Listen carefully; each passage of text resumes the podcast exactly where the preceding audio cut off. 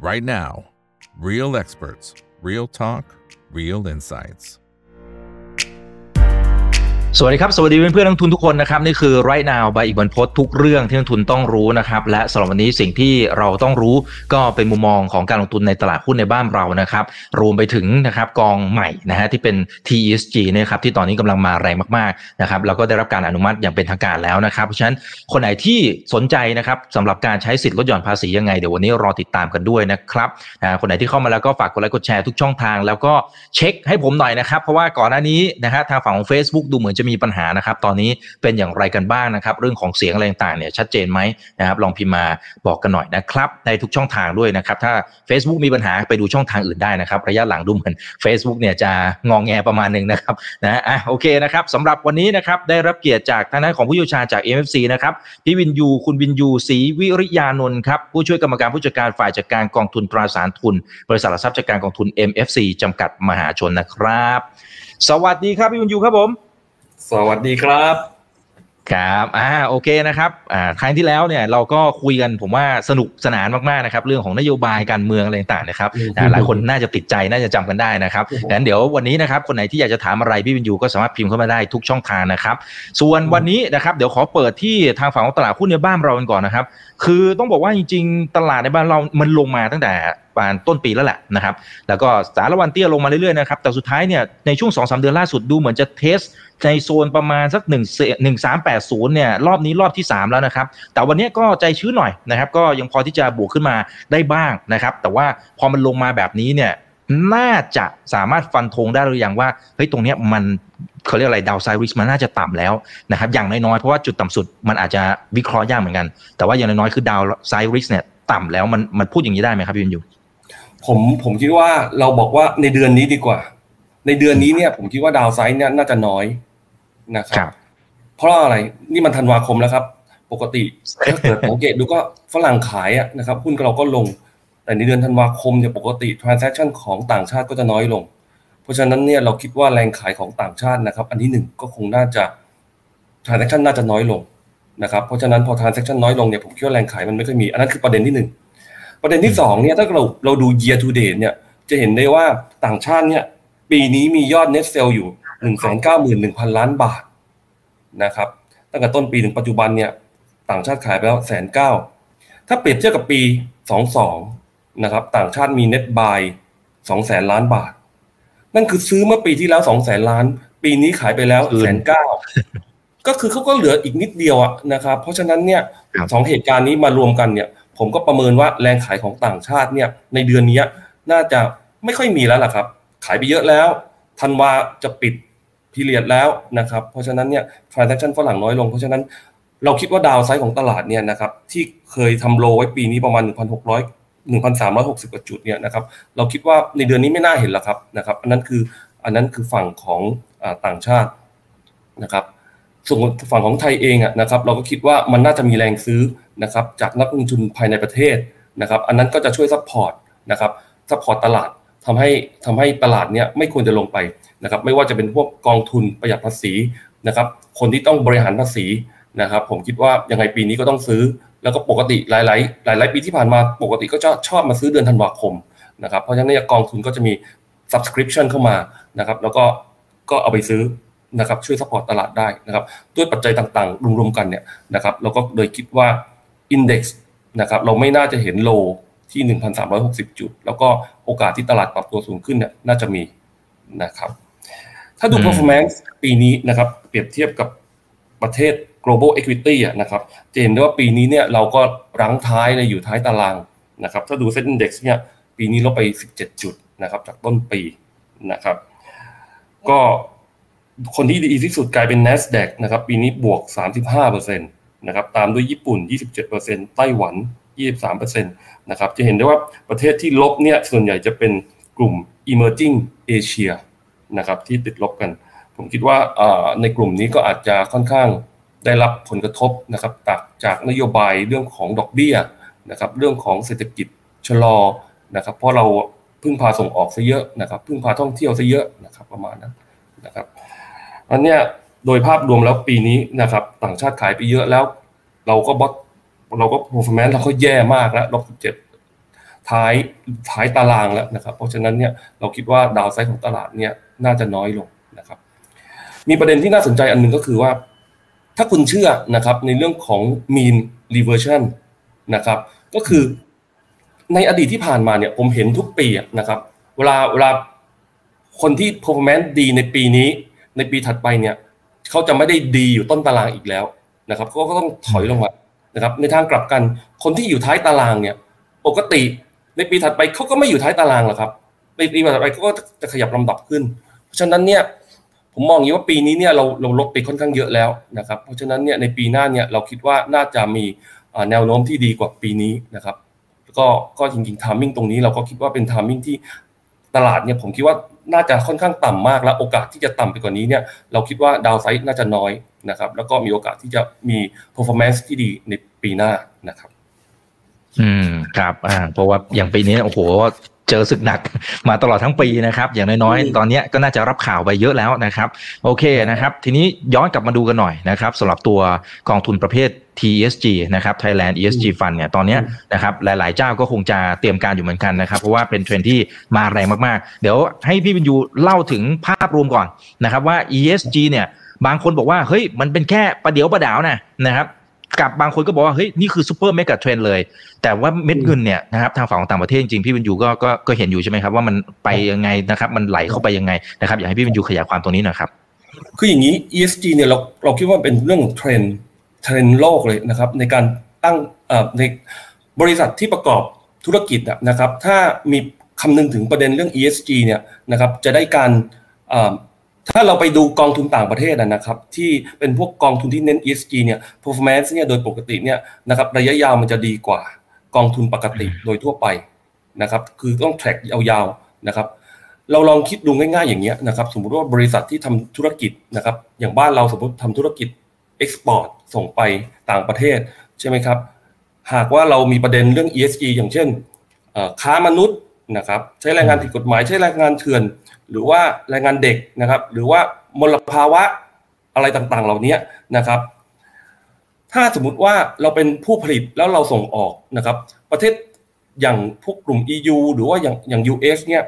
เคยได้ยินประเด็นเรื่องแบบเอ้ยคุณค้ามนุษย์ บริษัทนี้ใช้แรงงานเด็ก ใช้แรงงานค้ามนุษย์ แล้วเขาก็แบนสินค้าเราเคยได้ยินประเภทอย่างนี้ไหมฮะใช่ไหมผมคิดว่าทุกคนเคยได้ยินนะครับ แต่ผมก็คงไม่เอ่ย ชื่อเขาดีกว่านะครับราะว่าอย่างเงี้ยเขาพอเขาแบนเสร็จบริษัทก็ต้องมานั่งแก้ข่าว แก้ปัญหาใช่ไหมฮะแทนที่จะนั่งโฟกัสกับการทำธุรกิจนะครับ ก็ต้องมาแก้ปัญหาแก้ข่าวจริงไม่จริงไม่รู้ แต่ต้องมานั่งแก้ข่าว แล้วก็ออเดอร์ที่หยุดไปก็ต้องพยายามดึงกลับเข้ามาใช่ไหมฮะถ้าสมมุติเขาทำถูกตั้งแต่ต้นนะครับเขาทำถูกตั้งแต่ต้น การทำงานของเขาก็จะโฟกัสกับธุรกิจของเขา ดีกว่ามานั่งโฟกัสกับการแก้ปัญหาไอ้พวก environment นะครับเรื่องของค้ามนุษย์นะครับ เรื่องของมลภาวะน้ำเสียที่คุณปล่อยออกไปถูกไหมฮะในระยะยาวคุณก็มีคอสสูงขึ้น ถูกไหมฮะคุณจะปล่อยมลภาวะไปคุณก็มีคอสสูงขึ้น คุณใช้ค้าแรงงานค้ามนุษย์อย่างเงี้ยใช่ไหมคอสคุณก็สูงขึ้นนะครับ คุณอาจจะแฮปปี้ในช่วงสั้นๆที่โอเค ต้นทุนคุณอาจจะถูกลงในช่วงสั้นๆ แต่ว่าระยะยาวมันก็มีผลกระทบตามมา อันนี้เป็นตัวอย่าง ให้ฟังนะครับว่าอนาคตอีกหน่อยเขาอาจจะแบนเราก็ได้กับคนที่มี ESG rating ต่ำเนี้ยอาจจะไม่ค้าขายกับเราก็ได้นะครับ มันก็จะเพิ่มสเต็ปนะครับในการที่จะกีดกันทางการค้ามากขึ้นได้ได้เรื่อยๆนะครับ เพราะฉะนั้นเนี่ยอันนี้เป็นตัวอย่างเล่าให้ฟังว่าพอจะเห็นภาพนะครับว่าการทำธุรกิจนะครับ ถ้าเราคำนึงถึง ESG แล้วคู่ค้าเราเขาก็คำนึงถึงประเด็นนี้เหมือนกันนะครับเขาอาจจะแบนในบางบริษัทคนที่ โฟกัสเรื่อง ESG ก็อาจจะได้ประโยชน์ คนที่ไม่โฟกัสเรื่อง ESG ก็อาจจะถูกแบนเป็นระยะระยะนะครับ เพราะฉะนั้นเนี่ยอันนี้ผมคิดว่ามันเป็นเทรนด์โลกนะครับ เพราะว่ากังวลเรื่องโลกร้อนบ้างนะครับโดยเฉพาะฝั่งยุโรปนี่แหละครับ EU นี่แหละครับ เป็นคนที่แบบเริ่มต้น แล้วผมคิดว่าเขาก็ไซส์กองทุนของเขาค่อนข้างใหญ่นะครับพวกไซส์กองทุน ESG ทางฝั่งยุโรปค่อนข้างใหญ่เพราะเนี้ยผมก็คิดว่าอันนี้ก็น่าจะเป็นเทรนด์ต่อต่อไปนะครับนี่เนี่ยเมืองไทยเองนะครับ ผมว่าวันนี้ จริงๆเนี่ยแต่ก่อนก็จะมีกองพวกกองทุน ESG นะครับ แต่ว่ายังไม่ได้ไม่ได้โปรโมทเป็นอ่าเป็นเรื่องเป็นราวขนาดนี้นะครับ เราอาจจะมีตั้งกองทุนที่คำนึงถึง ESG แต่ว่าไม่ได้มีการโปรโมทนะครับให้ให้กองนี้มีเพิ่มมากขึ้นเรื่อยๆนะครับส่วนใหญ่ก็จะเป็นเน้นเรื่อง performance เป็นหลักนะครับ เพราะฉะนั้นเนี่ยทามิ่งตรงนี้เนี่ยตลาดหรือว่าภาครัฐนะครับ ก็มีการส่งเสริมนะครับ ให้เรามีการจัดตั้งกองทุนกองทุน Thailand ESG Fund นะครับแล้วก็ให้สิทธิประโยชน์ทางภาษี ผมคิดว่าในอนาคตกองทุนพวกนี้ก็จะใหญ่ขึ้นเรื่อยๆใหญ่ขึ้นเรื่อยๆนะครับทีนี้ตามประกาศนะครับว่าไอกองทุน Thailand ESG Fund เนี่ยสามารถลงทุนอะไรได้บ้างนะครับตอนนี้เนี่ยในประกาศเท่าที่ผมอ่านเนี่ยก็จะมีอยู่ 5 หลักทรัพย์หลักๆนะครับ5กลุ่มหลักทรัพย์หลักๆนะครับอันนี้ไม่นับเงินฝาก หรือว่าพันธบัตรรัฐบาลที่เป็นการบริหารสภาพคล่อง ของกองทุนนะครับวันนี้ 5 หลักทรัพย์หลักๆเนี่ยกองทุนที่ตั้งนะครับ Thailand ESG Fund จะต้องลงทุนใน 5 หลักทรัพย์นี้อย่างใดอย่างหนึ่ง หรือรวมกันนะครับ ซึ่งรวมกันไม่น้อยกว่า 80%ของ NAV นะครับ ในเบื้องต้นเนื่องจากกองทุนนี้ออกมาค่อนข้างรวดเร็วกระชั้นชิดในระยะสั้นเนี่ยนะครับ เพราะฉะนั้นเนี่ยอาจจะลงทุนได้ยังไม่กี่หลักทรัพย์นะครับ ผมขออนุญาตไล่ไล่ตามสไลด์อันนี้ก่อนแล้วกันว่า 5 หลักทรัพย์นี้มีอะไรบ้าง 2 หลักทรัพย์แรกเนี่ยก็จะเป็นหุ้น นะครับที่อยู่ในเซ็ตที่อยู่ในใหม่ MAI นะครับหมายถึง MAI นะครับอันแรกเนี่ยจะเป็นหลักทรัพย์ที่อยู่ในเซ็ตหรือ MAI ที่ได้รับการคัดเลือกจากเซตนะครับนี่ที่มีความโดดเด่นนะครับทางด้านสิ่งแวดล้อมนะครับหรือว่าด้านความยั่งยืนนะครับหลักทรัพย์ที่2เนี่ยก็จะเป็นหลักทรัพย์ที่อยู่ในเซตหรือ MAI เหมือนกัน แต่ว่ามีการเปิดเผยข้อมูลในเรื่องของการปล่อยก๊าซเรือนกระจกนะครับแล้วก็มีเป้าหมายนะครับที่จะลด ไอ้ก๊าซเรือนกระจกนี้ลงนะครับ เพราะฉะนั้นเนี่ยอันนี้ก็จะเป็นบริษัทหนึ่งนะครับที่สามารถลงทุนได้นะครับ อีกสองอันนั้นนะครับ อันนึงก็จะเป็นตราสารหนี้นะครับ เป็นภาคเอกชนนะครับ ที่เป็น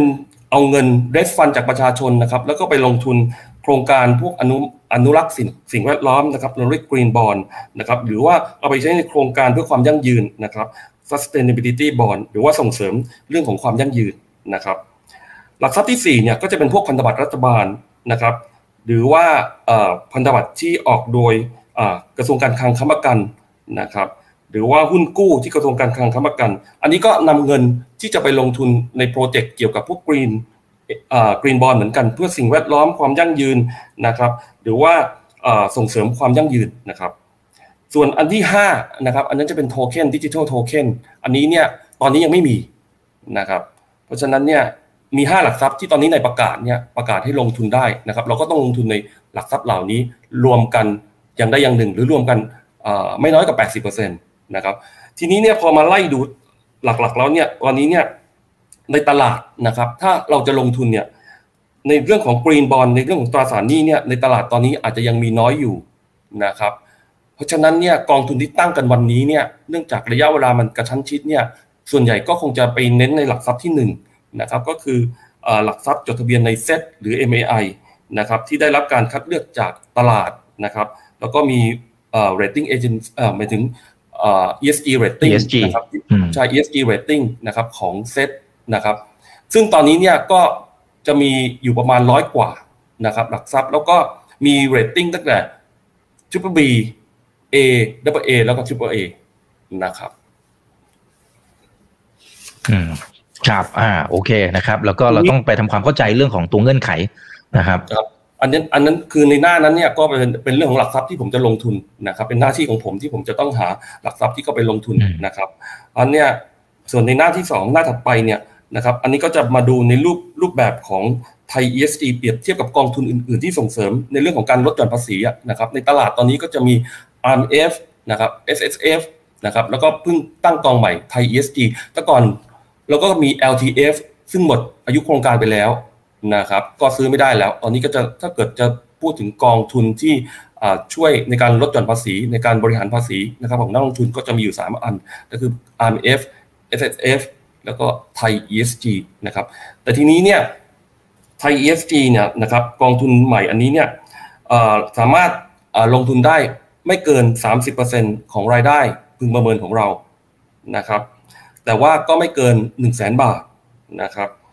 แล้วระยะเวลาการลงทุนก็คือ 8 ปีขึ้นไปก็ 8 ปี 2 วัน ก็ได้นับวันชนวันนะครับขอให้8ปีเต็มนะครับก็คือ 8 ปีกับ 2 วันนะครับทรัพย์สินที่ลงทุนก็ถ้าเกิดนับวันนี้เนี่ยนะครับเราคิดว่าส่วนใหญ่น่าจะเป็นลงทุนในหุ้นนะครับ แล้วก็โครงการมันก็ประมาณ8 แปดเก้าปีเก้าปีนะครับตั้งแต่ปีนี้หกหกจนถึงปีเจ็ดห้าสามารถซื้อได้ทุกปี หรือว่าจะซื้อปีแล้วก็ไม่ซื้ออีกก็ได้นะครับ มันเป็นก้อนที่แยกจากกันนะครับไม่จำเป็นไม่เหมือน RMF ที่คุณต้องซื้อตลอดซื้อตลอดนะครับอาจจะเว้นได้บางปีนะครับ ทีนี้วงเงินเนี่ยนะครับ วงเงินเนี่ยมันก็จะแยกจากกันนะครับ RMF กับ s s f เนี่ยมันคือวงเงินเดียวกัน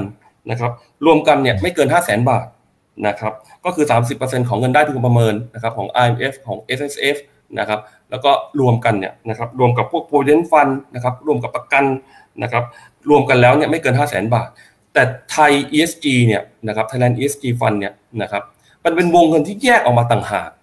นะครับเพราะฉะนั้นเนี่ยถ้าเราซื้อ IMF SSF เต็มแล้วนะครับเราอยากจะที่จะบริหารภาษี อยากที่จะลดหย่อนภาษีอีก เราก็สามารถซื้อ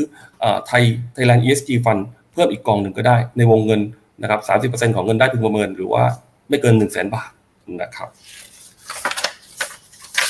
ทีนี้ในตลาดเนี่ยเขาเขาคาดหวังยังไงกับไอ้กองนี้นะครับ ผมอยากจะย้อนกลับไปให้ดูนะครับ สมัยก่อนเนี่ยเรามี LTF นะครับ LTF เนี่ยมันแยกวงเงินกับ RMF นะครับคล้ายๆกันนะครับ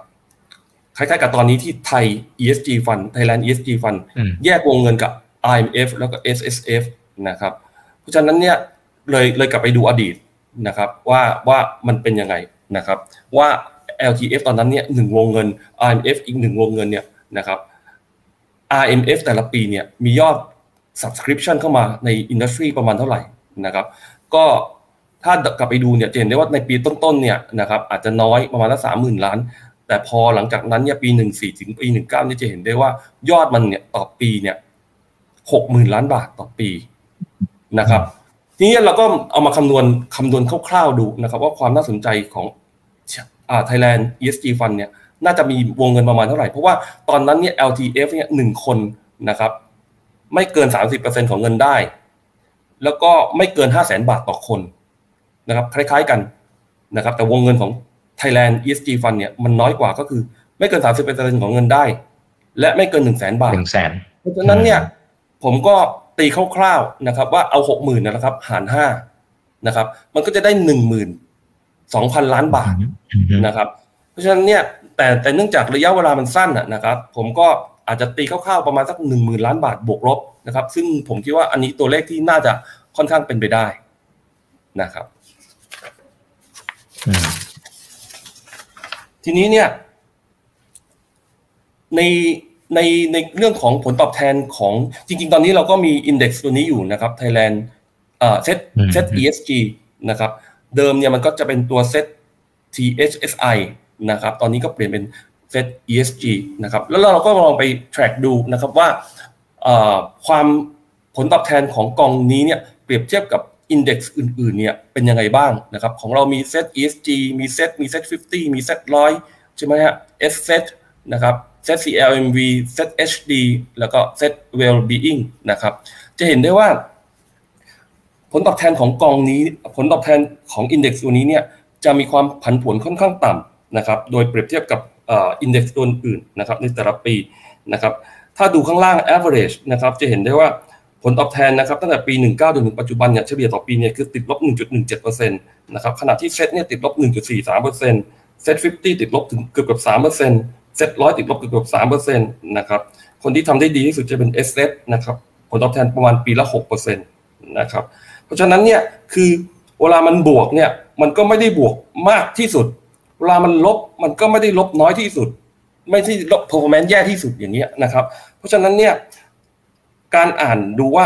ผลตอบแทนของกองนี้เป็นยังไง ผมก็ต้องบอกว่าไอ้กองนี้เนี่ยมันมีความผันผวนต่ำคือเวลาบวกมันก็ไม่ได้บวกมากที่สุด เวลามันแย่มันก็ไม่ได้แย่ที่สุดนะครับ มันก็อยู่ประมาณกลาง นะครับ ทีนี้เนี่ยเราลองมาดูค่าต่างๆของแต่ละแต่ละอินเด็กซ์ดูนะครับ อันนี้หน้าถัดไปเนี่ยเอามาให้ดูว่าทำไมมันถึงเป็นอย่างนั้นนะครับ ถ้าดูในเรื่องของ Members นะครับหรือจำนวนหุ้นนะครับที่อยู่ใน Set ESG เนี่ยนะครับเราก็จะเห็นได้ว่ามันมีถึง 114 ตัวนะครับเปรียบเทียบกับอินเด็กซ์ตัวอื่นๆอย่าง Set 50 ก็มี 50 ตัว Set 100 ก็มี 100 ตัว Set HD ก็มี 30 ตัวนะครับจะเห็นได้ว่า Set ESG เนี่ยนะครับมันมีจำนวนหุ้นที่มากกว่า พอมากกว่าเสร็จเนี่ยนะครับ มันก็เลยเป็นการกระจายความเสี่ยง เพราะฉะนั้นความผันผวนมันก็อาจจะน้อยกว่านะครับหลายๆอินเด็กซ์นะครับ ทีนี้ตัวที่วัดผลตอบแทนกับความเสี่ยงนะครับ ที่เรารู้จักกันก็คือชาร์ปเรโช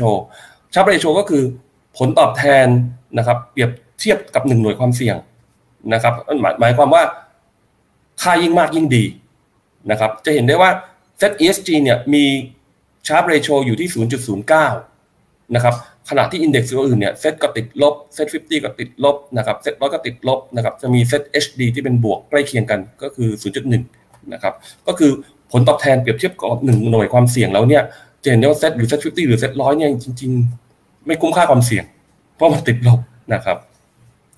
ทีนี้ในส่วนของ maximum drawdown ในช่วงตั้งแต่ปี 19 เป็นต้นมาเนี่ยจะเห็นได้ว่าเซต ESG เนี่ยอาจจะติดลบ ค่อนข้างสูงนะครับเกือบเกือบ45%ใกล้เคียงกับเซ็ต HD แต่ตัวอื่นนี่ก็ติดลบประมาณ 40%น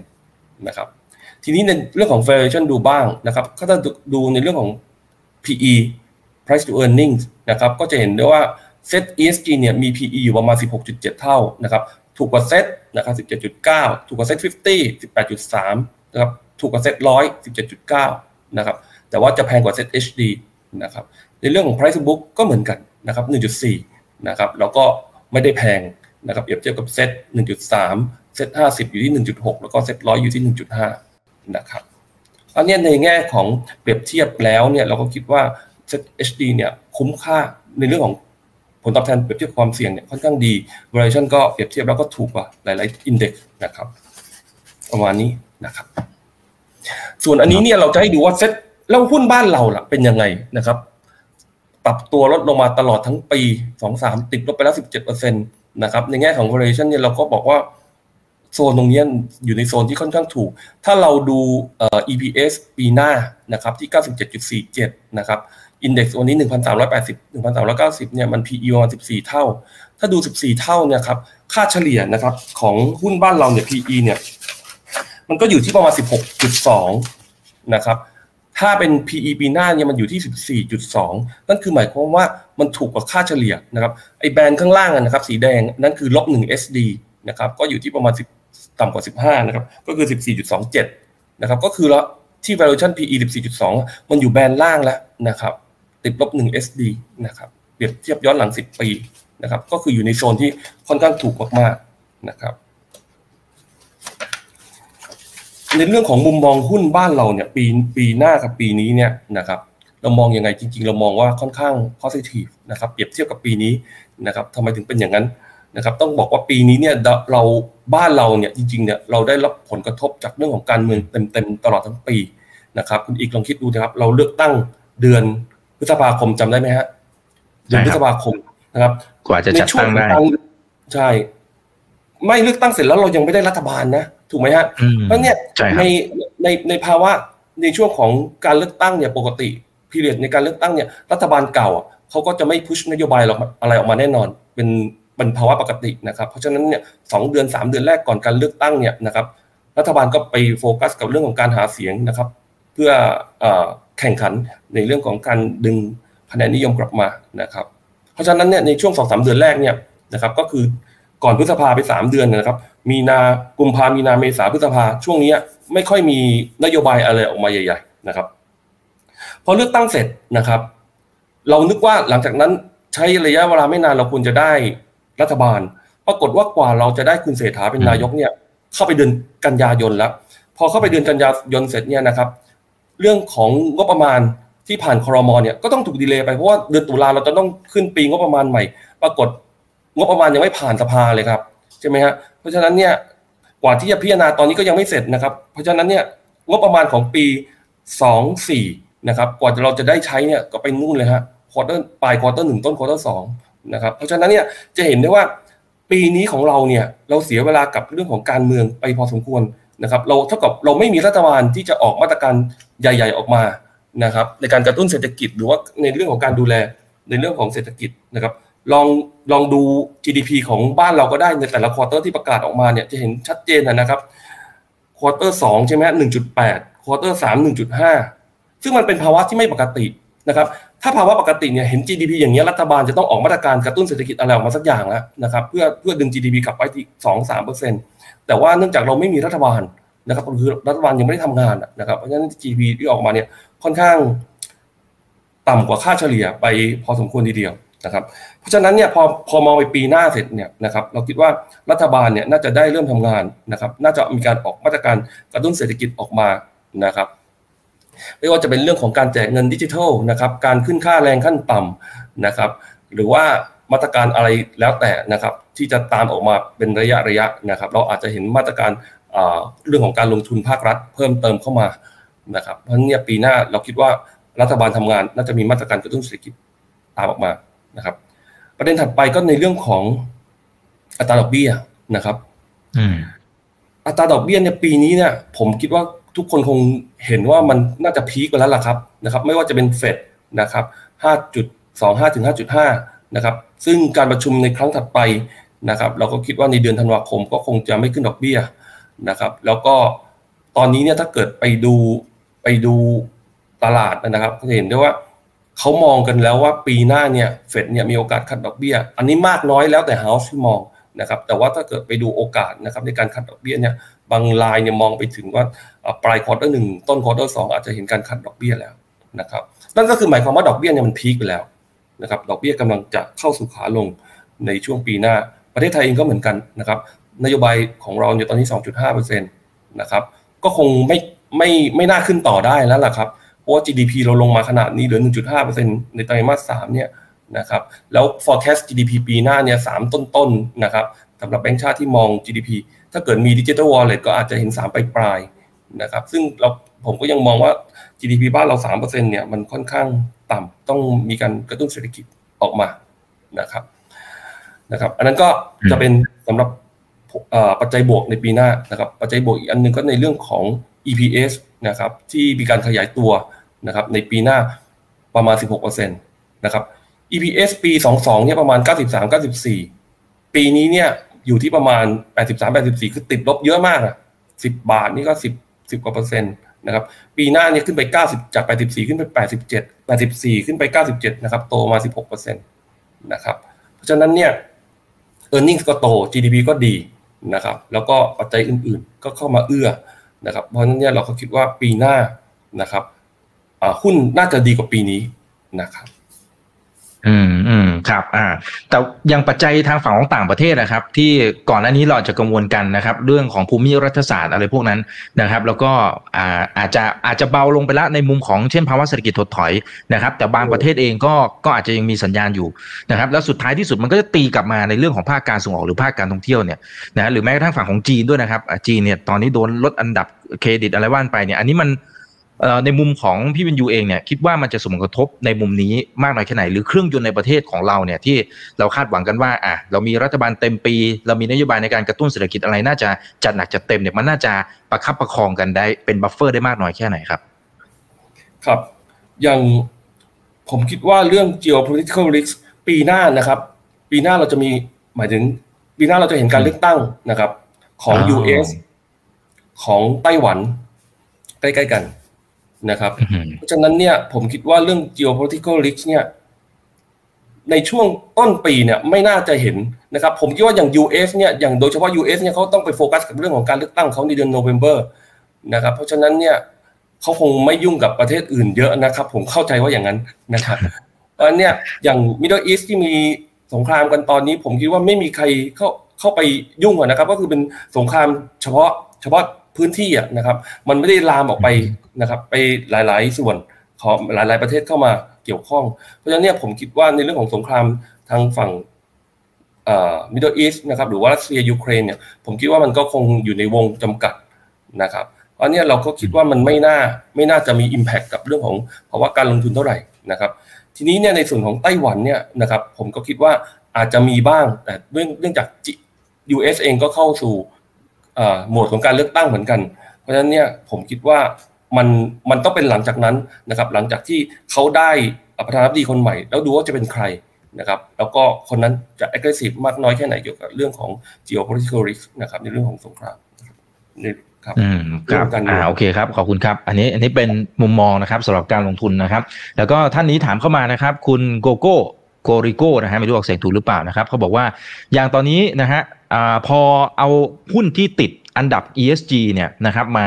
แล้วอย่างเงี้ยคือปกติเราต้องซื้อทุกตัวไหมนะครับหรือสไตล์ในการคัดเลือกของ MSC เป็นอย่างไรนะครับอ่าโอเค คืออย่างนี้เราเราเนี่ยเท่าที่ผมติดตามเรื่องของ Thailand ESG Fund เนี่ยนะครับตอนนี้เนี่ยมีประมาณ 16 บลจขอเข้าไปนะครับแล้วก็ผมคิดว่าได้รับ approve แล้วนะครับประมาณสัก20กว่ากองทุนนะครับ ทีนี้เนี่ย มันแบ่งเป็น2ช่วงนะรอบแรกเนี่ยเราขอเข้าไป รอบสองก็เดี๋ยวจะมีอีกกลุ่มหนึ่งขอเข้าไปนะครับ ซึ่งในเดทไลน์ภายในสัปดาห์หน้า แล้วก็เริ่มลงทุนในช่วงสัปดาห์สุดท้ายประมาณนั้นนะครับ แต่ของเราเนี่ยเราบิดก็หมายถึงว่าเราเนี่ยเสนอโครงการนี้เข้าไปรอบแรก แล้วก็ได้รับอนุมัติแล้วนะครับ เราจะเริ่มขายกองทุนตั้งแต่วันที่ 8 นะครับ เดี๋ยวทางนายกสมาคมบลจนะครับ หรือว่ากรตตลาดเนี่ยคงจะแถลงข่าวร่วมกันในวันที่ 8 นะครับเราก็จะเป็นในกลุ่มแรกๆนะครับ ซึ่งก็จะมีกองทุนเยอะนะครับ ของเราเนี่ย เรามีขอไป 2 กองทุนนะครับได้รับอภิสองกองทุนนะครับ กองแรกของเราเนี่ยนะครับ เราเราจะใช้ชื่อว่า MT 25ไทย ESG นะครับ MT 25ก็คือท็อป25นะครับ อันนี้จะเป็นกองหุ้นนะครับ ก็ลงทุนในหุ้นประมาณ 25 ตัว เราก็จะเลือกหุ้นออกมา อย่างที่เห็นเมื่อกี้นะครับว่าไทยไอ ESG Index เนี่ยมีหุ้นอยู่ประมาณ 119 ตัว เราจะเลือกท็อป 25 นะครับ เราถึงใช้ชื่อ MT 25 ก็คือท็อป 25 เราจะเลือกหุ้นออกมาประมาณ 25 ตัวนะครับ โดยอ่า market cap ranking ตามขนาดนะครับ เอาง่ายๆ ranking ตามขนาดนะครับ แต่ว่าเราจะไม่กระจุกตัว ถ้าเกิดมันเกิน sector ไหนเกิน 5 ตัวเนี่ย เราก็จะขยับอันดับลงไป ไปดู sector อื่นตัวใหญ่ๆ นะครับ อันนั้นก็คือ top 25 แต่ว่า ลงทุนในหุ้นใน sector หนึ่งไม่เกิน20ไม่เกิน5ตัว หุ้นทั้งหมดจะมี25ตัว อันนั้นจะเป็นกองหุ้นอันที่1นะครับกองที่2เนี่ยจะเป็นตัว MFlex ก็คือ flexible fund นะครับอันนี้เนี่ยจะลงหุ้นอยู่ประมาณสัก70%อันนี้นะครับแล้วก็ตราสารหนี้นะครับหรือว่าพวก green bond นะครับประมาณสัก30%นต์นะครับเพราะฉะนั้นเนี่ยอันนี้ก็จะเป็นลักษณะ active ในหุ้น110กว่าตัว119ตัวที่114ตัวนะครับ114ตัวเนี่ยเราคงไม่ได้ลงหมด นะครับ เราก็คงจะเลือกนะครับ ปกติเนี่ยในพอร์ตเนี่ยอาจจะมีหุ้น อันนี้แล้วแต่ไซส์กองด้วยนะครับ30 40ตัวนะครับ เป็นต้นหรือว่า50ตัวนะครับ อันนี้ก็ผมว่าก็เยอะพอนะนะครับสามสิบสี่สิบตัวห้าสิบตัวประมาณนี้ในเรนจ์ประมาณนี้นะครับเพราะนั้นก็จะแบ่งเป็นสองสองกอง กองหนึ่งจะก็จะโฟกัสในหุ้นยี่สิบห้าตัว อีกกองหนึ่งก็เป็นกองที่กระจายความเสี่ยงนะครับ แล้วก็เป็น flexible fund นะครับ ลงทุนในหุ้นประมาณสักเจ็ดสิบเปอร์เซ็นต์นะครับสามสิบเปอร์เซ็นต์ก็เป็นพวกตราสารหนี้ อืมอืมครับอ่าเพราะฉะนั้นก็สามารถที่จะเลือกได้นะครับ ซึ่งมันก็ขึ้นอยู่กับหลายปัจจัยนะครับ ทั้งในมุมของความเสี่ยงที่รับได้ด้วยนะครับ แล้วก็อาจจะเป็นพอร์ตเดิมที่ท่านมีอยู่นะครับ แล้วก็เป็นคำถามถัดมาด้วยนะครับ ท่านนี้บอกว่าถ้ามีเดิมอยู่แล้วนะครับ ก็ซื้อทุกปีนะครับ พวก S S F อ่าอย่างล่าสุดปีที่แล้วก็ซื้อแล้วนะคะนะฮะคุณคุณจุ๊บอ่านี่คุณจุ๊บแจงนะครับ ปีที่แล้วก็ซื้อไปแล้วนะคะ ปีนี้จะตัดสินใจอย่างไรดีนะครับ เอาเอาเอาเป็นไอเดียก็ได้นะครับพี่บินยูเช่นสมมติมีร้อยบาท เราตั้งงบไว้ร้อยบาทเนี่ยเราจะจัดสรรยังไง เพราะมันมีเครื่องมือหลายเครื่องมือละ S S F I M F นะฮะแล้วก็ไอตัวนี้อีกนะครับ T S G อีกนะครับคือผมคิดอย่างนี้นะครับ ว่าเท่าที่เท่าที่ได้คุยกับน้องๆนะครับ ดูว่าคือต้องแบ่งออกเป็นสองสองส่วนก่อน ส่วนแรกก็คือ R M F กับ S S F นะครับ ถ้าเป็นนักลงทุนที่อายุน้อยเนี่ยนะครับ ส่วนใหญ่เขาชอบลง S S F มากกว่านะครับ เพราะว่ามันลงมันลงระยะเวลาสั้นกว่า I M F เพราะ I M F คุณต้องลงถึงอายุ 55 ปี ถูกไหมฮะ สมมติผม สมมติน้องๆที่อายุ 20 30 อย่างเงี้ย 40 หรือว่าอีเวน40 เนี่ย ใช่ไหมบางทีเขาคิดว่าอ่าเขาลง I M F เนี่ยเขาต้องลงทุนถึงอายุ 55 เขาถึงจะเอาเงินออกมาได้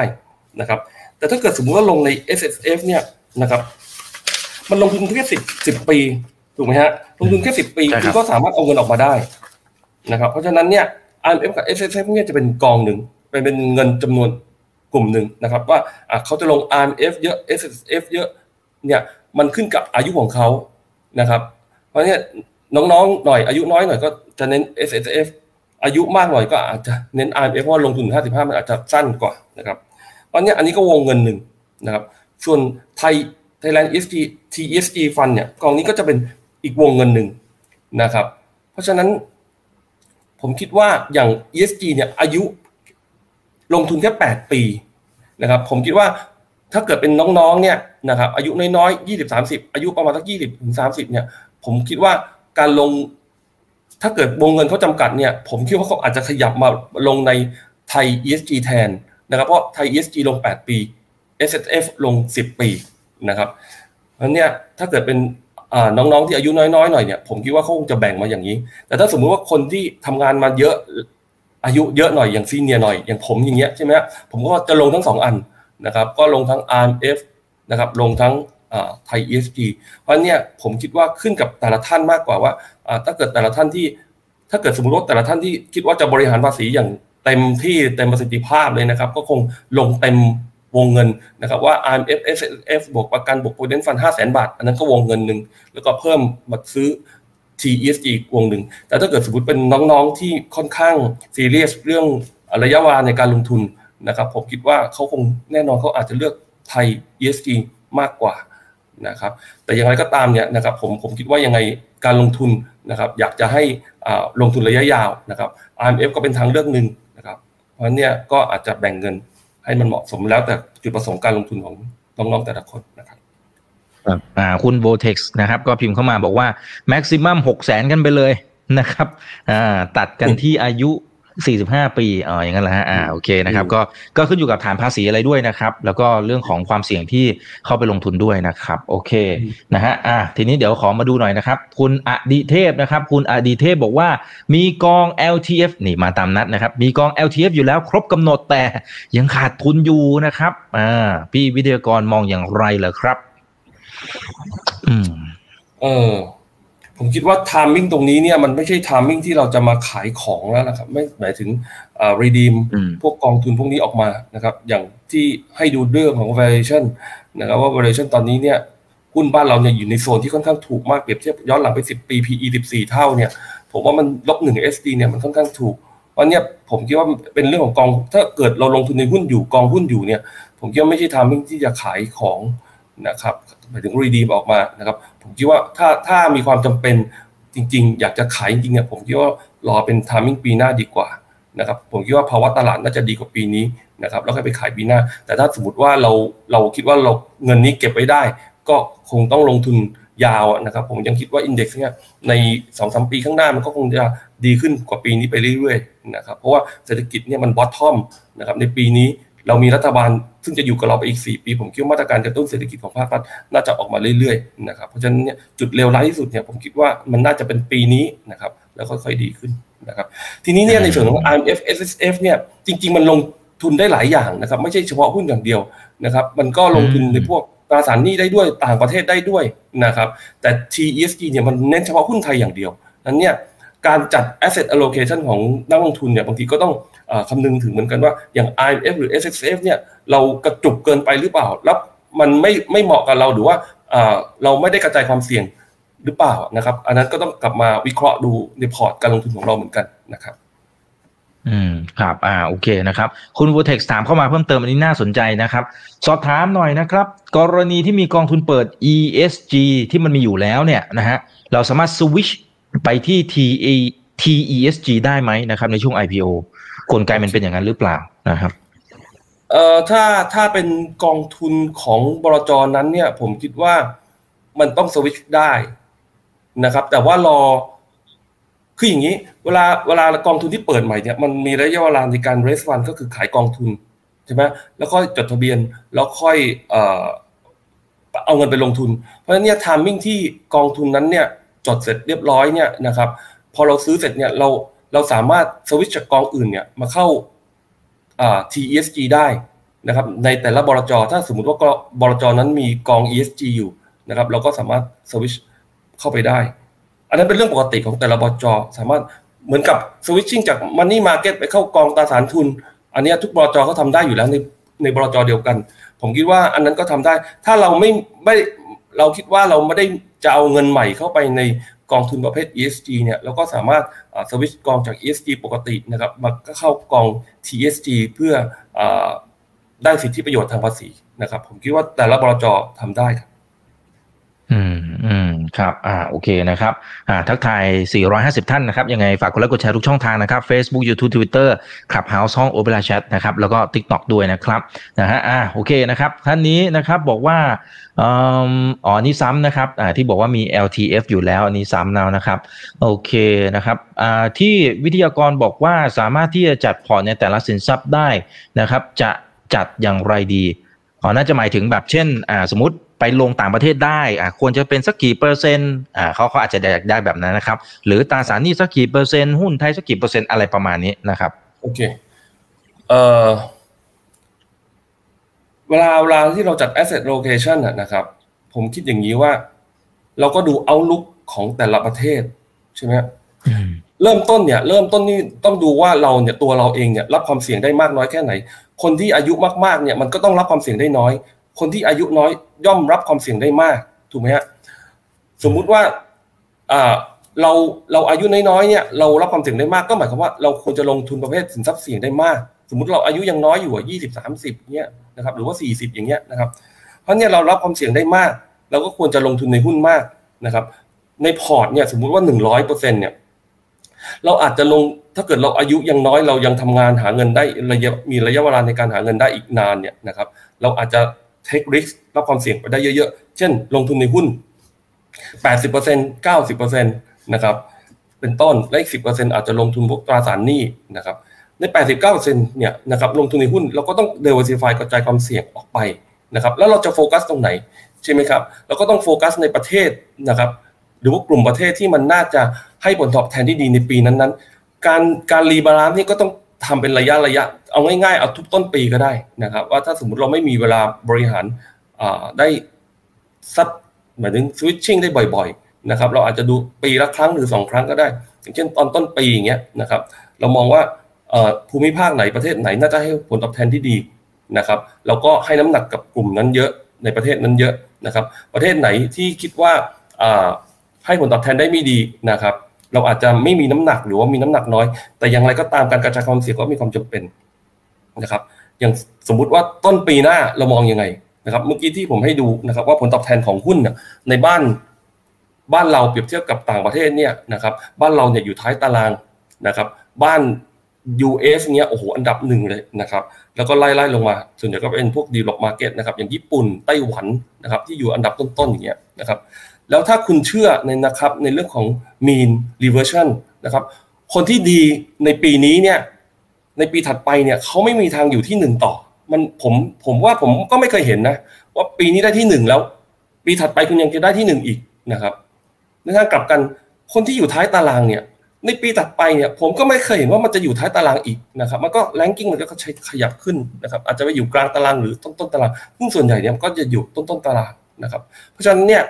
ถ้าถ้าเราเชื่อในทฤษฎีของ mean reversion นะครับ ผมก็ปีหน้าเนี่ยผมก็คงจะให้น้ำหนักกับพวกกลุ่ม emerging market มากกว่าพวกกลุ่ม develop market นะครับเพราะเนี่ยเราก็อาจจะจัดสัดส่วนนะครับว่าโอเคเราอาจจะลงผมอาจจะมีเรื่องของ home bias ผมอาจจะเลือกหุ้นไทยเยอะหน่อย emerging บ้านอื่นน้อยหน่อยนะครับ แล้วก็พวกกลุ่ม develop market ก็อาจจะน้อยลงไปอีกนะครับ อันนั้นเป็นต้นนะครับ อันเนี้ยอันนั้นคือถ้าเกิดเชื่อในทฤษฎีนี้ อีกอันนึงก็คือในเรื่องของฟันดัมเบลทัลนะครับเราเราก็อาจจะต้องมานั่งดูเรื่อง e a r n i n g growth ของแต่ละประเทศเป็นไง อย่างที่เห็นบ้านเราปีหน้า EPS ประมาณ EPS growth ประมาณ 16%นะครับอย่าง NASDAQ S&P เนี่ยปีหน้าอาจจะเห็นประมาณละ10%นะครับถ้าอ่าน paper อ่าน report ดูเนี่ยนะครับเราก็จะเห็นว่าเอ้ย e a r n i n g growth ของบ้านเขาเนี่ยน่าจะน้อยกว่าบ้านเรา เพราะเนี่ยน้ำหนักการลงทุนเราก็ต้องไปโฟกัสกับ หุ้นในประเทศที่ให้ผลตอบแทนที่ดี หรือว่า e a r n i n g ดีนะครับเพราะฉะนั้นเนี่ยในกลุ่ม emerging market เนี่ยนะครับผมว่ามันค่อนข้างจะสอดคล้องกับกราฟตัวนี้เหมือนกันก็คือว่าเราอาจจะเน้นหุ้นหุ้นในกลุ่มประเทศไทย emerging market มากหน่อย แล้วก็พวก develop country เนี่ยน้อยหน่อยนะครับอันนั้นผมอาจจะบอกเป็นเปอร์เซ็นต์ไม่ได้ แต่ว่าท่านผมคิดว่าแต่ละท่านแต่ละท่านเนี่ยควรจะ พอพอจะได้ไอเดียนะครับผมคิดว่าน่าจะได้ไอเดียว่าถ้าสมมติว่าเราอายุน้อยเราลงทุนในหุ้นได้เยอะ 89%นะครับแล้วก็ลงทุนในเซ็ตกี่เปอร์เซ็นต์ลงทุนใน emerging กี่เปอร์เซ็นต์นะครับลงทุนใน develop country กี่เปอร์เซ็นต์ถ้าอายุเยอะขึ้นหน่อย ผมอาจจะรับความเสี่ยงได้แค่50%ใช่ไหมฮะผมก็อาจจะลงทุนในหุ้นไทย 20-30% emerging market 10กว่าเปอร์เซ็นต์แล้วก็ develop อีกประมาณสัก5%อย่างนี้เป็นต้นนะครับ อ่าก็เป็นไอเดียนะครับเป็นไอเดียให้กับนักลงทุนนะครับ คุณ in depth นะครับบอกว่าลงทุนทุกกองได้ลดเพิ่ม ได้ลดรวมเพิ่มไหมคะหมายความว่ายังไงฮะเอ่อเดี๋ยวลองลองขยายความเพิ่มมาหน่อยนะครับเอ่อเอาแล้วก็พิมพ์เข้ามาเพิ่มหมายถึงว่าถ้าซื้อทุกกองไม่ไม่น่าเกี่ยวถูกไหมฮะไม่ไม่น่าเกี่ยวไม่เกี่ยวกันอยู่แล้วทุกกองมันดูที่สมวมงติเงิว่าน TESG เนี่ยอืมเขาวงเงินแสนหนึ่งคุณจะซื้อห้ากองกองหนึงก็ได้แค่สองหมื่นเฉลี่ย นะครับอันนั้นเป็นต้นไม่ใช่ว่ากองละแสนกองละแสนแค่แสนคุณได้สามแสนไม่ใช่ฮะวงเงินเดียวกันอ่าหนึ่งแสนคุณจะกระจายไปกี่กองคุณก็ได้หนึ่งแสนนะครับครับอ่าโอเคนะครับ คุณอินเดฟก็พิมพ์เข้ามาเพิ่มบอกว่าเหมาะกับมนุษย์เงินเดือนเลยนะครับอ่าอืมจริงๆฟรีแลนซ์ก็สามารถซื้อได้เหมือนกันนะครับ แต่ว่าก็ต้องคำนวณดีๆเหมือนกันนะครับอืมโอเค เดี๋ยวขอดูหน่อยนะนะฮะอืมนะครับเอ่อท่านนี้นะครับบอกว่าถ้าถามอย่างอื่นได้ไหมคะ เช่น IMF นะฮะเอ่อปีนี้ควรจะลงไหมอืม ครับ IMF ควรจะลงไหมคนละจริงๆก็วงเงินเนี่ยมันอ่าคนครับอันนี้หนึ่งคือคนละวงเงินนะครับ แต่ถ้าสมมติบอกว่าเรามีเงินจำกัดเนี่ย ผมคิดว่าอันนั้นก็ขึ้นกับระยะเวลาแล้วนะครับ ว่าเราลงทุนระยะยาวได้ไหมถ้าลงทุนระยะยาวได้ มันก็ลง IMF อะนะครับ เพราะว่าจะเป็น IMF หรือ S F F มันก็สามารถสวิตชิ่งได้นะครับ แต่ถ้าเกิด T E S G เนี่ย คุณสวิตชิ่งไม่ได้นะครับ คุณมีแต่กองหุ้น ยกเว้นแต่อนาคตถ้าเกิดสมมติเขาเปิดกองขึ้นมาเป็นตราสารหนี้มากขึ้น เพราะว่าในช่วงต้นๆเนี่ยผมคิดว่ากอง TESG เนี่ยตอนนี้เนี่ยน่าจะโฟกัสไปที่หุ้นซะเป็นหลักนะครับ ถ้าอนาคตนะครับ supply ในเรื่องของ Green Bond ออกมาเยอะขึ้นนะครับกองเอ่อ ESG Bond ออกมามากขึ้นอย่างเงี้ยนะครับแล้วเราค่อยไปสวิตชในอนาคตอะบอกว่าเป็นไปได้นะครับแต่ timing ตรงนี้ก็คือถ้าเกิดลง TESG ก็คือ ซื้อกองหุ้นไปก่อน ซึ่งผมก็คิดว่า timing ตรงนี้ก็เหมาะนะครับ ว่าเราก็จะซื้อกองหุ้นไปก่อน ในอนาคตถ้ามีกองที่เป็นบอลมากขึ้น แล้วก็อาจจะสวิตชทามิ่งที่ตลาดปรับตัวขึ้นมาสูงมากพอแล้วเราคิดว่าอัพไซด์ตลาดอาจจะน้อย หรือว่าเราไม่อยากจะเทคริสแล้วก็เปลี่ยนไปเป็นกองบอลในอนาคตนะครับอืมครับอ่าคุณสุรเดชนะครับ ถามน่าสนใจนะครับเขาบอกว่าในเมื่อแต่ละบลจเนี่ยจะออกหลาย ๆ กอง หมายถึงว่าตัว TSG เนี่ยจะออกมาหลาย ๆ บลจ ซึ่งมันจะมีหลายกองนะครับ ของ MFC เนี่ยจะเด่นกว่าเจ้าอื่นในมุมไหนบ้างนะครับ อืมผมว่าแต่ละกองแต่ละคนเนี่ยนะครับ ผมว่ามีมีจุดเด่นของตัวเอง แล้วเราเราอาจจะมองว่ากองนั้นเนี่ยเหมาะกับเราไหมดีกว่านะครับ ที่ผ่านมาเนี่ยนะครับอย่างถ้าไปดู performance ของกองเรานะครับ ของเราเนี่ยจะมีพวกกองพวก small cap นะครับ ที่ค่อนข้างเด่นแล้วก็ได้รางวัล นะครับ เพราะฉะนั้นเนี่ยเราเราเราคิดอย่างนี้ว่าอของเราเนี่ยถ้าเกิดเป็น top 25เนี่ย MT 25เนี่ยผมคิดว่าอันนั้นเนี่ยจะเป็นลักษณะคล้ายๆกับเอ่อ big cap นะครับแล้วก็โฟกัสนะครับเพราะฉะนั้นเนี่ยเวลา index ปรับตัวขึ้นเนี่ยนะครับส่วนใหญ่ big cap จะมาก่อนนะครับ big cap จะมาก่อนเพราะฉะนั้นเนี่ย เอ่อ MT 25 อาจจะ performance ดีในช่วงที่ตลาดปรับตัวขึ้นนะครับ ส่วน flexible เนี่ย อันนั้นอยู่ที่ timing นะครับของอในการจัดการ overweight underweight หุ้นนะครับอันเนี้ยผมคิดว่าอันนั้นก็อยู่ที่อ่าการทำ timing ของของ fund manager นะครับดีกว่าว่าอ่า timing ตอนนี้ตลาดขึ้นเราควรจะบูหุ้น เราควรจะ overweight หุ้น นะครับตลาดตอนนี้อยู่ในไซด์เวย์นะครับ เราก็ปรับลดน้ำหนักลง ตลาดขาลงเราคงต้องลดน้ำหนักลงไปอีกอะไรเงี้ยเป็นต้นนะครับ เพราะฉะนั้นเนี่ยสองกองที่จะแตกต่างกันคือกองหนึ่งเนี่ยลักษณะเนี่ยจะคล้ายๆ passive นะครับ passive fund อืมก็คือลงทุนใน top 25 นะครับ แล้วก็ แล้วก็โอเค ตลาดหุ้นขึ้นมันก็น่าจะ perform ได้ดี อีกกองหนึ่งเนี่ยอาศัย timing นะครับของ fund manager ในการที่จะจับภาวะการลงทุนในตลาดตลาดหุ้นดีนะครับ เพราะเนี่ย เราคิดว่า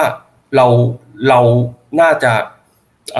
เอางี้อย่างอย่างกองของพวกเราเนี่ยนะครับที่เราดูผมคิดว่า performance อย่างกองอ small cap mid small mid small ค่อนข้างดี แล้วก็ได้รางวัลเนี่ยอันนั้นก็อาจจะเป็นจุดเด่นอันหนึงว่าไอ้กองอ flexible เนี่ยนะครับเราอาจจะหากองหาหุ้นที่เป็น mid small เนี่ยเข้ามาช่วย enhance return ได้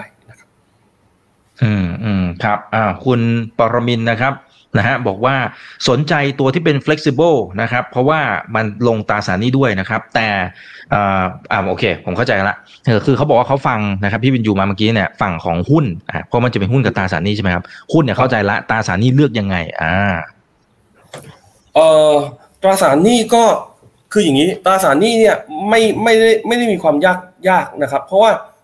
การจะซื้อตราสารหนี้ตัวใดตัวหนึ่งเนี่ย บริษัทเนี่ยจะต้องเอาเงินตรงนี้เนี่ยนะครับ ไปลงทุนในโครงการที่เป็นอ่า ESG นะครับอืมเพราะฉะนั้นเนี่ยวัตถุประสงค์มันชัดเจน เพราะเนี่ยบอลแต่ละตัวที่ออกมาเนี่ยที่อยู่ในตลาดเนี่ยอันนั้นเขาจะบอกเลย อันนี้เป็นกรีนบอลนะครับ อันนี้คือกรีนบอลนะครับ เพราะฉะนั้นอืมถ้ามันอยู่บริษัทนี้สมมติบริษัทนี้บริษัท A B C เนี่ยอยู่ในยูนิเวอร์สเรา เราสามารถลงทุนได้ ถ้าเกิดมันไม่อยู่ในยูนิเวอร์สเราต่อให้มันกรีนบอลเราก็ลงทุนไม่ได้อืมนะครับอืมอันนั้นง่ายๆนะครับผมว่ามันไม่ยากครับครับอ่าโอเคครับ ค่อนข้างเคลียร์นะครับ โอเคนะครับอันนี้นะครับ ถามว่าเอ่อแล้วหลักในการขายหุ้นที่อยู่ในกองนี้นะครับ TESG เนี่ยจะมีหลักอย่างไรนะครับ ดูตามเรตติ้งด้วยไหมเรตติ้ง ESG นะครับหมายถึง ว่าเราลงทุนใช่ไหมฮะอ่าเวลาที่ลงทุนใช่ครับใช่อ่าใช่ใช่ครับของคือคืออย่างที่บอกว่าในในเอ่อเซต ESG เนี่ยนะครับ Universe เนี่ยในนั้นเนี่ยประมาณร้อยสิบสิบสี่ตัวนะครับมันจะมีเรตติ้ง Triple B A Double A Triple A ของเราเนี่ยจะเริ่มตั้งแต่ตัว A นะครับ A Double A แล้วก็ Triple A Triple B เราไม่ลงนะครับต่ำกว่านั้นเราไม่ลง เราลงตั้งแต่ A ขึ้นไปนะครับอืมอืม ครับเอ่อแต่เขาน่าจะหมายถึงไอ้ตัวเรตติ้งไอ้ตัว ESG อะครับไอ้ที่ที่ตลาดทรัพย์เขาจะจัดอันดับอะไรอย่างเงี้ยครับ อันนี้มีผลแค่ไหนสมมติมีบวกขึ้นบวกลงหรืออะไรอย่างเงี้ยฮะเข้าใจว่าอย่างนั้นนะครับ มีบวกขึ้นบวกลงเออไม่หมายถึงว่าติดอันดับ ติดอันดับปั๊บอ่าสมมติหลุดปั๊บก็คือยังไงอ่า หรือใครที่เหลี่ยที่จะเอาออกจากกองนี้นะครับ เป็นอย่างไร อันนี้เข้าใจว่าอย่างนั้นนะครับ เข้าใจว่าคำถามเป็นแบบนั้น โอเค คืออย่างนี้ อ่า พอเราเราดูเริ่มต้นเนี่ยนะครับ ผมว่าทุกคนคงจะใช้ตัวเดียวกันหมดก็คือว่าดูเอ่อ rate ESG rating นะครับที่ให้โดยตลาดนะครับมันจะมี triple B A double A triple A ใครจะเริ่มจากตรงไหน ผมว่าแล้วแต่นโยบายของกองทุนดังนั้น ของเราเนี่ยเราเริ่มต้นตั้งแต่ A นะครับ double A triple A เสร็จแล้วอันนี้คือ universe ของเราในเริ่มต้นนะครับในเริ่มต้นเนี่ยอันนี้คือ universe ของเรา หลังจากนั้นเราดูดูเรื่อง quality ในเรื่องของ earnings ละนะครับในเรื่องของตัวบริษัทละนะครับอันไหนที่มี earnings ดีอยู่ใน sector ที่เราคิดว่าโอเค นะครับ มี valuation ที่น่าสนใจนะครับ อันนั้นคือในการสกรีนขั้นที่สองนะครับก็สกรีนเป็นขั้นเอามา universe มาก่อนว่าเริ่มต้น A มีกี่ตัวนะครับ แล้วแต่ละตัวเนี่ยก็เริ่มมาสกรีนอีกทีนึงนะครับ ในเรื่องของ earnings quality นะครับ มี earnings growth ไหมดูแล้วเป็นยังไงนะครับ fundamental โอเคไหม แล้วก็มาดูในเรื่องของ valuation นะครับว่ามี upside ไหมนะครับ อันนั้นก็สกรีนเป็นทอดทอดทอดไป อืมครับอ่าโอเคครับขอบคุณครับอ่าคุณเบบีหรือเปล่าครับ คุณเบบีนะครับ ไม่รู้ออกเสียงถูกไหมนะฮะอ่าเขาบอกว่าอ่าวิทยากรเสียงหล่อมากค่ะ นะฮะอ๋อโอเคนะครับโอเคครับอ่าโอเค อันนี้มีชมเข้ามานะครับ คุณสุวรรณนะครับ คุณสุวรรณถามว่า ซื้อนะครับ ได้จนถึงวันที่เท่าไหร่นะฮะรอเงินเดือนออกก่อนได้ไหมยังทันหรือเปล่า ต้องขึ้นอยู่กับเงินเดือนพี่ออกวันไหนนะ คุณสุวรรณพี่สุวรรณนะนะฮะอ่าแต่ตามออกหลักวันเกณที่ยี่ฑ์สิบเก้าก็ซื้อวันที่ยี่สิบเก้าได้นะครับอ่า วันสุดท้ายก็คือต้องวันที่ยี่สิบเก้านะครับออกวันที่ยี่สิบเก้าตอนเช้าตอนบ่ายซื้อเลยครับ เพราะว่าปีนี้เนี่ยวันที่สามสิบหยุดใช่ไหมฮะอ๋อถูกไหมคฮะบรัฐบาลหยุดใช่ครับชดเชยปกติ วันที่สองปีนี้มาชดชดเชยวันที่ยี่สิบเก้าอืมเอ้ยมันชดเชยวันที่สามสิบครัโทษทีชดเชยวันที่30เพราะวันทำงานวันสุดท้ายจะตรงกับวันที่ยี่สิบเก้าซึ่งกองทุนอย่างบลจก็ทำงานวันสุดท้ายวันที่ยี่สิบเก้าเพราะฉะนั้นซื้อวันที่ยี่สิบเก้าคือวันสุดท้ายของปีครับ อ่าแต่แต่แนะนำว่าอย่าอย่าไปรอถึงวันสุดท้ายเลยครับ เดี๋ยวจะวุ่นวายนะเดี๋ยวกรอกเพราะว่ากรอกถูกอะไรเนี่ยโอ้โหเพราะว่าเงินเดือนออกวันที่ยี่สิบเก้าก็ต้องซื้อวันที่อ่ายี่สิบเก้าเลยคใช่รับถูกไหมฮะครับใช่ครับ อ่าท่านนี้นะครับ บอกว่ามีโปรโมชั่นยี่หสิบรือเก้าไม่หยุดโทษทีวันวันอ๋อทำงาน29วันหยุสุดดแล้วท้ายตรงกับวันที่ยี่สิบแปดอ่าปีนี้เอาปีเป็นนี้ว่ายี่สิบแปดซื้อก่อน สบายใจกว่าถ้าเป็นไปได้นะครับครับอ่าแต่ยี่แปดก็ชัวร์สุดแหละนะครับอ่าอ่า28โอเคนะครับยี่สิบเก้าหยุดฮะอ่ามาชดเชยวันที่ได้ยี่สิบครัเก้าบได้ครับโอเคนะครับอ่าท่านนี้นะครับบอกว่าถ้าซื้อตอนช่วง IPO กับซื้อตอนหลังจาก IPO แล้วมันมันต่างกันไหมอืมคืออย่างนี้ ปีต่อปีนะครับ ซื้อปีนี้คุณได้ลดหย่อนปีนี้ ซื้อปีหน้าคุณได้ลดหย่อนปีหน้า เงินมันอืวงคนไม่คนเกี่ยละววกันงเงินเลยนะครับ วงเงินของปีนี้อ่าก็คือวงเงินของปีนี้ วงเงินของปีหน้าก็คือวงเงินของปีหน้า เพราะฉะนั้นเนี่ยปีนี้ถ้าต้องการสิทธิประโยชน์ทางภาษี ปีนี้ ซื้อปีนี้ลดหย่อนปีนี้ ไม่ซื้อปีหน้า คุณก็ไม่ได้ลดหย่อนปีหน้านะครับ ต้องซื้อปีหน้านะครับ แต่ว่าก็ไม่จำเป็นต้องซื้อทุกปี อันนี้ไม่ได้บังคับนะครับ เพราะเนี่ยก็ก็ปีนี้ต้องยังไงผมคิดว่าด้วยเลเวลของอินเด็กซ์ตรงนี้เนี่ย ผมคิดว่าควรจะซื้อปีนี้ แล้วปีหน้าเนี่ยค่อยไปหา timing อีกทีนึงว่าจะซื้อเมื่อไหร่นะครับ อืมอืมครับ คุณสมบัติที่ที่ผมหัวเราะนิดนึงครับ คุณสมบัติบอกว่ามีของขวัญปีใหม่ให้ด้วยไหมถ้าซื้อกับ MFC อมโอ้โหมีครับมีครับโปรโมชั่นนะโปรโมชั่นโปรโมชั่น marketing ให้ผมบอกนำเสนอด้วยนะครับ มีโปรโมชั่นครับนะครับก็มีนะครับ มีซื้อของเราเนี่ยนะครับ วงเงินห้าวงเงินหนึ่งแสนบาทใช่ไหมครับ ทุกทุกห้าหมื่นบาทเนี่ยเราก็จะมีมอบเอ่อ unit กองตราสารหนี้เป็น government นะครับ MM government bond นะครับ ก็คือกองพันธบัตรรัฐบาลนะครับมูลค่าหนึ่งร้อยบาททุกๆห้าหมื่นบาทก็ให้ unit ไปหนึ่งร้อยบาทนะครับอ่าก็ได้ได้ on top เข้ามาอีกนะครับเพราะฉะนั้นถ้าซื้อเต็มวงเงินหนึ่งแสนก็คือสองร้อยอย่างนี้แหละครับใช่ถูกครับถูก อ่าโอเคโอเคนะครับ อ่าเอาละฮะก็จริง ๆ พอสมควรแล้วนะครับ อีกท่านหนึ่งได้เป็นแซลมากกว่านะครับ โอเค อ่าพี่พิยูฝากทิ้งท้ายหน่อยนะครับสำหรับคนไหนที่สนใจทั้งในการลงทุนในหุ้นไทย แล้วก็ TESG รวมถึงช่องทางในการติดต่อ MFC นะครับครับ ก็ก็จริง ๆ ผมคิดว่ารัฐบาลออกมาตรการออกมานะครับ เราคนที่ได้ประโยชน์ก็คือนะครับ อย่างพวกเราเนี่ยที่เสียภาษีเงินได้ประจำปีทุกปีนะครับ ท่านเนี้ยพอกองนี้ออกมาเนี่ยเราสามารถบริหารภาษี สามารถซื้อกองทุนนำไปลดหย่อนภาษีได้นะครับ ก็อยากจะเชิญชวนนะครับให้นักลงทุนทุกท่านลองพิจารณาดูนะครับว่าสมมติมีทางเลือกอีกทางหนึ่งเนี่ยคือ TESG เนี่ยนะครับซึ่งมันแยกวงเงินจาก IMF SSF เนี่ยมีอีกวงเงินหนึ่งขึ้นมานะครับเราสามารถลงทุนในกองนี้แล้วก็บริหารภาษีได้ดียิ่งขึ้นนะครับ เพราะเนี่ยระยะเวลาปีนี้นะครับผมคิดว่าเป็น timing ที่ดี นะครับเพราะว่า index เนี่ยอยู่ในระดับพันสามร้อยกว่าเอง valuation PE ปีหน้าสิบสี่เท่า ผมคิดว่าไม่แพงนะครับเพราะฉะนั้นเนี่ยอยากจะฝากพิจารณากอง TESG นะครับให้ลงทุนแล้วก็บริหารภาษีติดต่อกับทาง marketing ของเราได้นะครับ แล้วก็ครับก็ฝากประมาณนี้แล้วกันนะครับ ครับอ่าหรือใช้ตัวแอปก็ได้เช่นเดียวกันนะครับของ MFC นะครับเอาละฮะแต่ยังไงถ้ามีคำถามอะไรก็สามารถสอบถามนะครับทางทีม AMC ได้ก่อนตัดสินใจในการลงทุนนะครับ คนไหนที่จะใช้สิทธิ์ลดหย่อนภาษีอย่าไปรอนะฮะในช่วงท้ายๆยกเว้นถ้ามีเหตุจำเป็นอันนั้นก็ว่ากันนะครับเขาเห็นหลายกรณีเหมือนกันนะพี่วินยูไปรอไอ้วันท้ายๆเนี่ยแถวก็ยาวนู่นนี่กรอกเอกสารไม่ครบดูนี่โอ้โหปัญหาตามมาเยอะมากนั้นอย่าไปรอเลยครับถ้าถ้าทำได้นะครับ วันนี้ขอบพระคุณมากครับพี่วินยูครับ ขอบคุณนะครับครับ ส่วนข้างหน้าเป็นเรื่องไหนยังไง เดี๋ยวรอติดตามกันนะครับ นี่คือไรนาวใบบันพศทุกเรื่องที่นักทุนต้องรู้ครับ สวัสดีครับ